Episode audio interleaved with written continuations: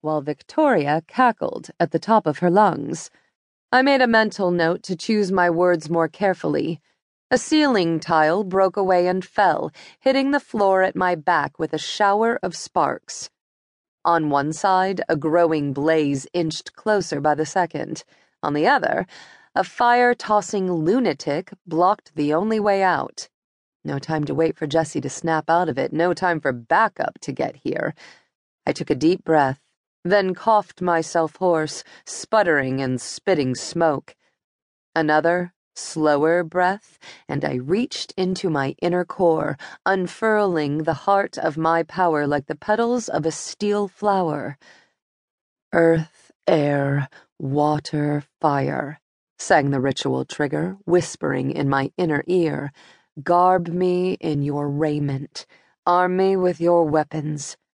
I called to my element, to the water, to the idea of water I crooned a song of swift, icy rivers and bottomless ocean, of purity and flow, of the quiet, relentless strength that could carve through mountains.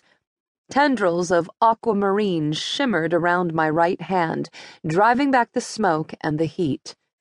My left hand flipped back my jacket and pulled the Glock from my shoulder holster. I counted to three, braced myself, and made my move. I leaped up from behind the gurney just as Victoria unleashed another burning serpent. I lashed out with my right hand and painted the air with water. A glistening diamond shield. The serpent hit the shield and burst in a screech of sparks and blue hot light. I was already on the move, bringing up my gun and snapping off shots as fast as I could squeeze the trigger. One went wild, pounding into the wall and shattering tile. The second hit her in the shoulder. Victoria yelped, staggering back, clutching her wound. She turned and ran. I leaped over the gurney, dead set on bringing her down. But I froze in the doorway where she'd been standing a heartbeat ago. The fire was still spreading, but Jessie didn't move a muscle. Hadn't moved? She stared at the encroaching flames, unblinking, paralyzed.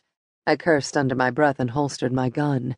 She snapped at me and growled as I put my arm around her shoulder, struggling to pull her to her feet. It's me, I said. Come on, don't fight me. Step by plodding step, I hauled her out of the operating room.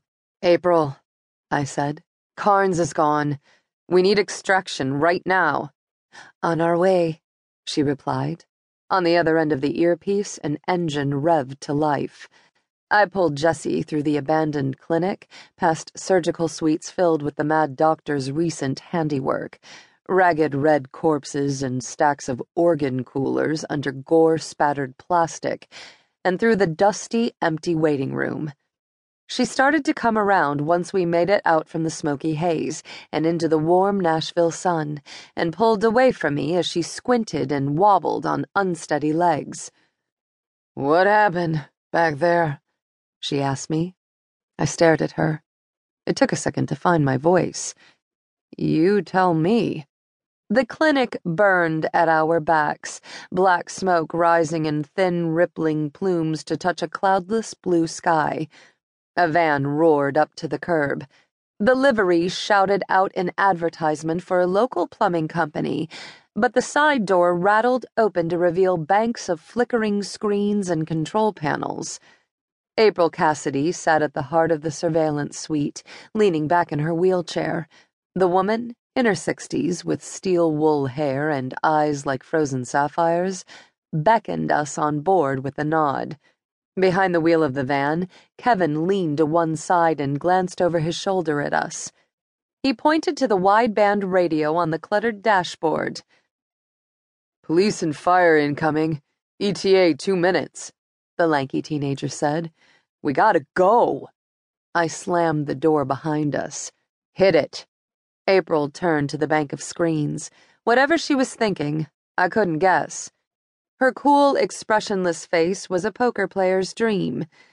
Linda is waiting for a status report, she said. The van screeched away from the curb, making a beeline for the highway. I held on to a monitor to steady myself